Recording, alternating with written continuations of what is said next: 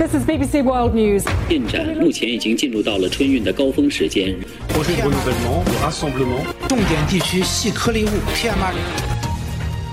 나라방 뉴스 살펴봅니다. 외신캐스터 전주현 씨 안녕하세요. 네, 안녕하세요. 러시아와 우크라이나가 오늘 새벽에 끝난 2차 협상에서 민간인의 대피를 위한 인도주의 통로 개설과 통로 주변의 휴전에 합의를 했다고 하죠. 그렇습니다. 현지 시각으로는 3일에 열렸고요. 우리 시각으로 오늘 새벽에 이제 회담이 진행이 됐는데 2차 회담에서 양측이 이렇게 합의를 하고 조만간 또 3차 회담도 개최하기로 했습니다. 네. 우크라이나 협상단은 기대한 결과는 얻지 못했다라고 얘기를 했는데요. 많은 도시가 포위돼 있기 때문에 인도주의적 측면을 집중적으로 논의를 했고 민간인 대피 그리고 가장 치열 한 전투가 벌어지는 지역에 식량과 의약품을 전달하기 위해서 인도주의 통로를 공동 제공하는 데 동의했다라고 말을 했습니다. 네. 그리고 이제 인도주의 통로에서 대피가 이루어지는 동안 일시적으로 휴전이 이루어질 수 있고 이 휴전은 대피를 위해 인도주의 통로가 개설된 곳에서만 준수될 것이다. 이렇게 설명을 했습니다.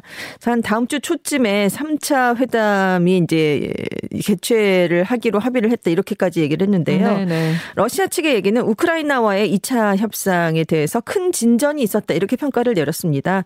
그리고 이제 협상에서 군사적인 문제, 국제 인도주의적인 문제, 또 분쟁의 정치적 해결 가능성 등 세 가지 부문의 문제들에 대해서 논의를 했었는데 이 중에서 일부 문제에서는 상호 이해도 이루어졌다 이렇게까지 얘기를 했습니다. 그리고 이제 러시아도 남은 문제를 해결하기 위해서는 몇 번 더 협상이 필요하고 3차 협상이 가까운 시일 내에 열릴 것이다 이렇게 발표를 했습니다. 음. 자, 하지만 우려 가 또 나오고 있는데요. 인도주의 통로 설정에 합의를 하긴 했는데 일부에서는 이제 시리아 내전 때도 이랬다는 거죠. 그런데 이제 러시아가 이렇게 해놓고 이 합의를 통해서 민간인들을 탈출시키고 나면 대대적인 군사 공격을 펼쳐서 이 해당 지역의 우크라이나 군인들을 전멸시킬 수도 있다 이런 예상을 내놓고 있습니다. 네. 이 러시아군이 속전속 결 전략에 실패하자 주요 도시를 하나씩 포위해서 함락시키는 전략으로 바꿨는데요.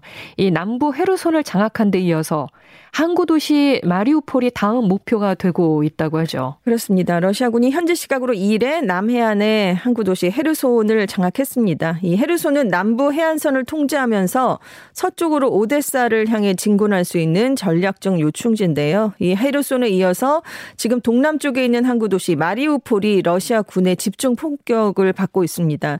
지금 러시아군이 수 킬로미터 떨어진 곳에서 마리우폴을 포위했어요. 그래서 주요 기반 시설을 공격하면서 지금 도시 일부 지역의 수도와 전력 공급이 끊겼고요. 왼쪽에 위치해 있던 인구 밀집 지역은 거의 완전히 파괴된 것으로 알려졌습니다. 이 마리우폴은 러시아 군과 칠러 분리주의 반군이 장악한 도네츠크즈 최남단에 있는 도시인데요. 여기가 함락되면 동부 전선과 이 크림 반도의 남부 전선이 하나로 이어지게 됩니다. 그래서 네. 동남부 전선에서 이제 러시아군이 크게 우세해지게 되는데 여기에 이제 서쪽으로 오데사까지 러시아군이 장악하면 우크라이나가 흑해 거점 항구를 다 잃게 되거든요. 그래서 바다를 통한 물자 조달이나 보급이 차단됩니다. 수도인 키이우로 가는 물자 조달이 이제 중단이 되는 거고요. 이외에도 지금 수도인 키이우, 제2도시 하르키우에 공격을 집중하고 있고 하르키우에는 공수부대까지 투입을 했습니다. 이 제2의 도시를 함락하는 건 수도만 남겨둔 상황과 같은 효과를 발생하게 하기 때문에 그렇죠. 여기가 함락되면 이제 전세를 뒤집는데 결정적인 역할을 할 것이다. 이런 전망이 음. 나오고 있습니다. 자, 이런 가운데 세계 3대 신용 평가사들이 러시아의 신용 등급을 투기 등급으로 강등하면서 러시아가 국가 부도를 맞게 될 수 있다. 이런 전망까지 나오고 있어요. 그렇습니다. 신용평가사 무디스와 피치가 3일 러시아의 신용등급을 각각 6단계씩 낮췄습니다. 그래서 무디스의 러시아 신용등급이 BAA3에서 B3로 하향이 됐고요. 피치의 등급은 트리플 B에서 투자 적격 등급보다 5, 5단계가 낮은 B로 낮아졌습니다. 그리고 부정적 관찰 대상에도 올랐고요. 이 피치가 한 번에 6단계나 등급이 낮아진 건 1997년 2008년 IMF 구제금융 사태 당시에 한국 이후에 처음이다 이렇게 설명을 했습니다. 그리고 무디스와 피치에 앞서서 스탠더드 앤 푸어스도 지난주에 러시아의 국가 신용 등급을 투기 등급으로 강등하고 등급을 더 낮출 수도 있다 이렇게까지 얘기를 했습니다. 네. 지금 JP 모건은 경제 제재로 국제 채권 시장에서 러시아 국채의 채무 불이행 즉 디폴트 가능성이 크게 높아졌다라고 분석을 했는데요. 러시아가 당장 이번 달에 7억 달러 약 8,400억 원 규모의 국채 만기를 맞게 되거든요. 하지만 서방의 경제 제재 때문에 이 부채를 상환하는 게 쉽지 않을 것으로 전망이 되고 있습니다. 네, 네. 러시아가 1998년에도 금융 위기 또 유가 하락 때문에 국채 디폴트를 맞은 적이 있었는데요.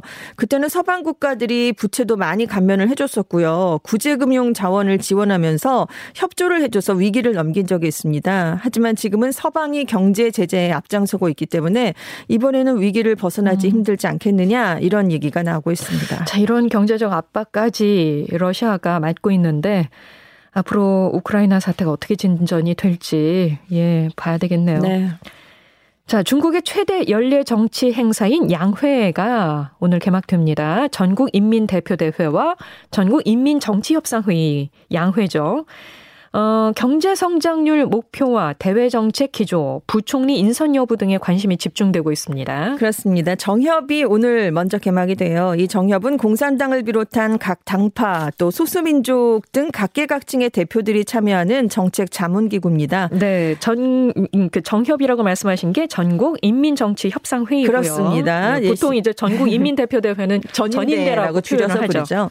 실질적인 의결권을 갖고요. 정치 협상 회의는 각종 정책과 예산 등을 심의하는 최고 권력 기구가 이제 전국 인민 대표 대회인데 이 전인대는 내일 개막이 됩니다. 네. 항상 정협이 하루 먼저 개막이 되죠. 매년 열리는 양회의 최대 관심사는 이 전인대 개막일에 발표되는 경제 성장률 목표입니다.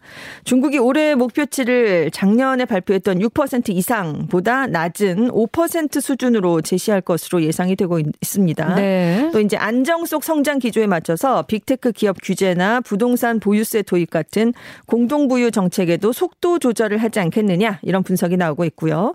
대외 정책이 7일에 발표가 되는데요. 지금 러시아의 우크라이나 침공 상황에서 중국의 외교적인 역할이나 자세에 대한 비판 또 관심이 커지고 있는 상황이지 않습니까? 네. 그리고 이제 미중 갈등도 악화되고 있기 때문에 중국이 어떤 외교 정책을 발표할 것인가 여기도 지금 관심이 모아지고 있습니다. 근데 최근에 시진핑 주석이 이제 발언을 한 것들을 통해서 분석을 해 보면 올해도 중국 외교가 좀 강경한 기조를 이어가지 않겠느냐 이렇게 음. 예상이 되고 있고요. 네. 또 올해 양회에서는 새로운 부총리가 인선될 가능성도 지금 제기되고 있어요.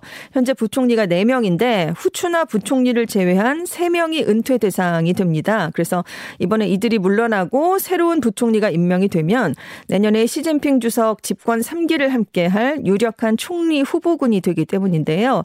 지금 리커창 현재 총리가 내년 양회 때 임기가 끝나거든요. 그런데 음. 역대 중국 중국 총리는 대부분 부총리 출신들이 기용되어 왔기 때문에 이번에 부총리가 누가 인선되느냐 여기에도 관심이 집중되고 있습니다. 네.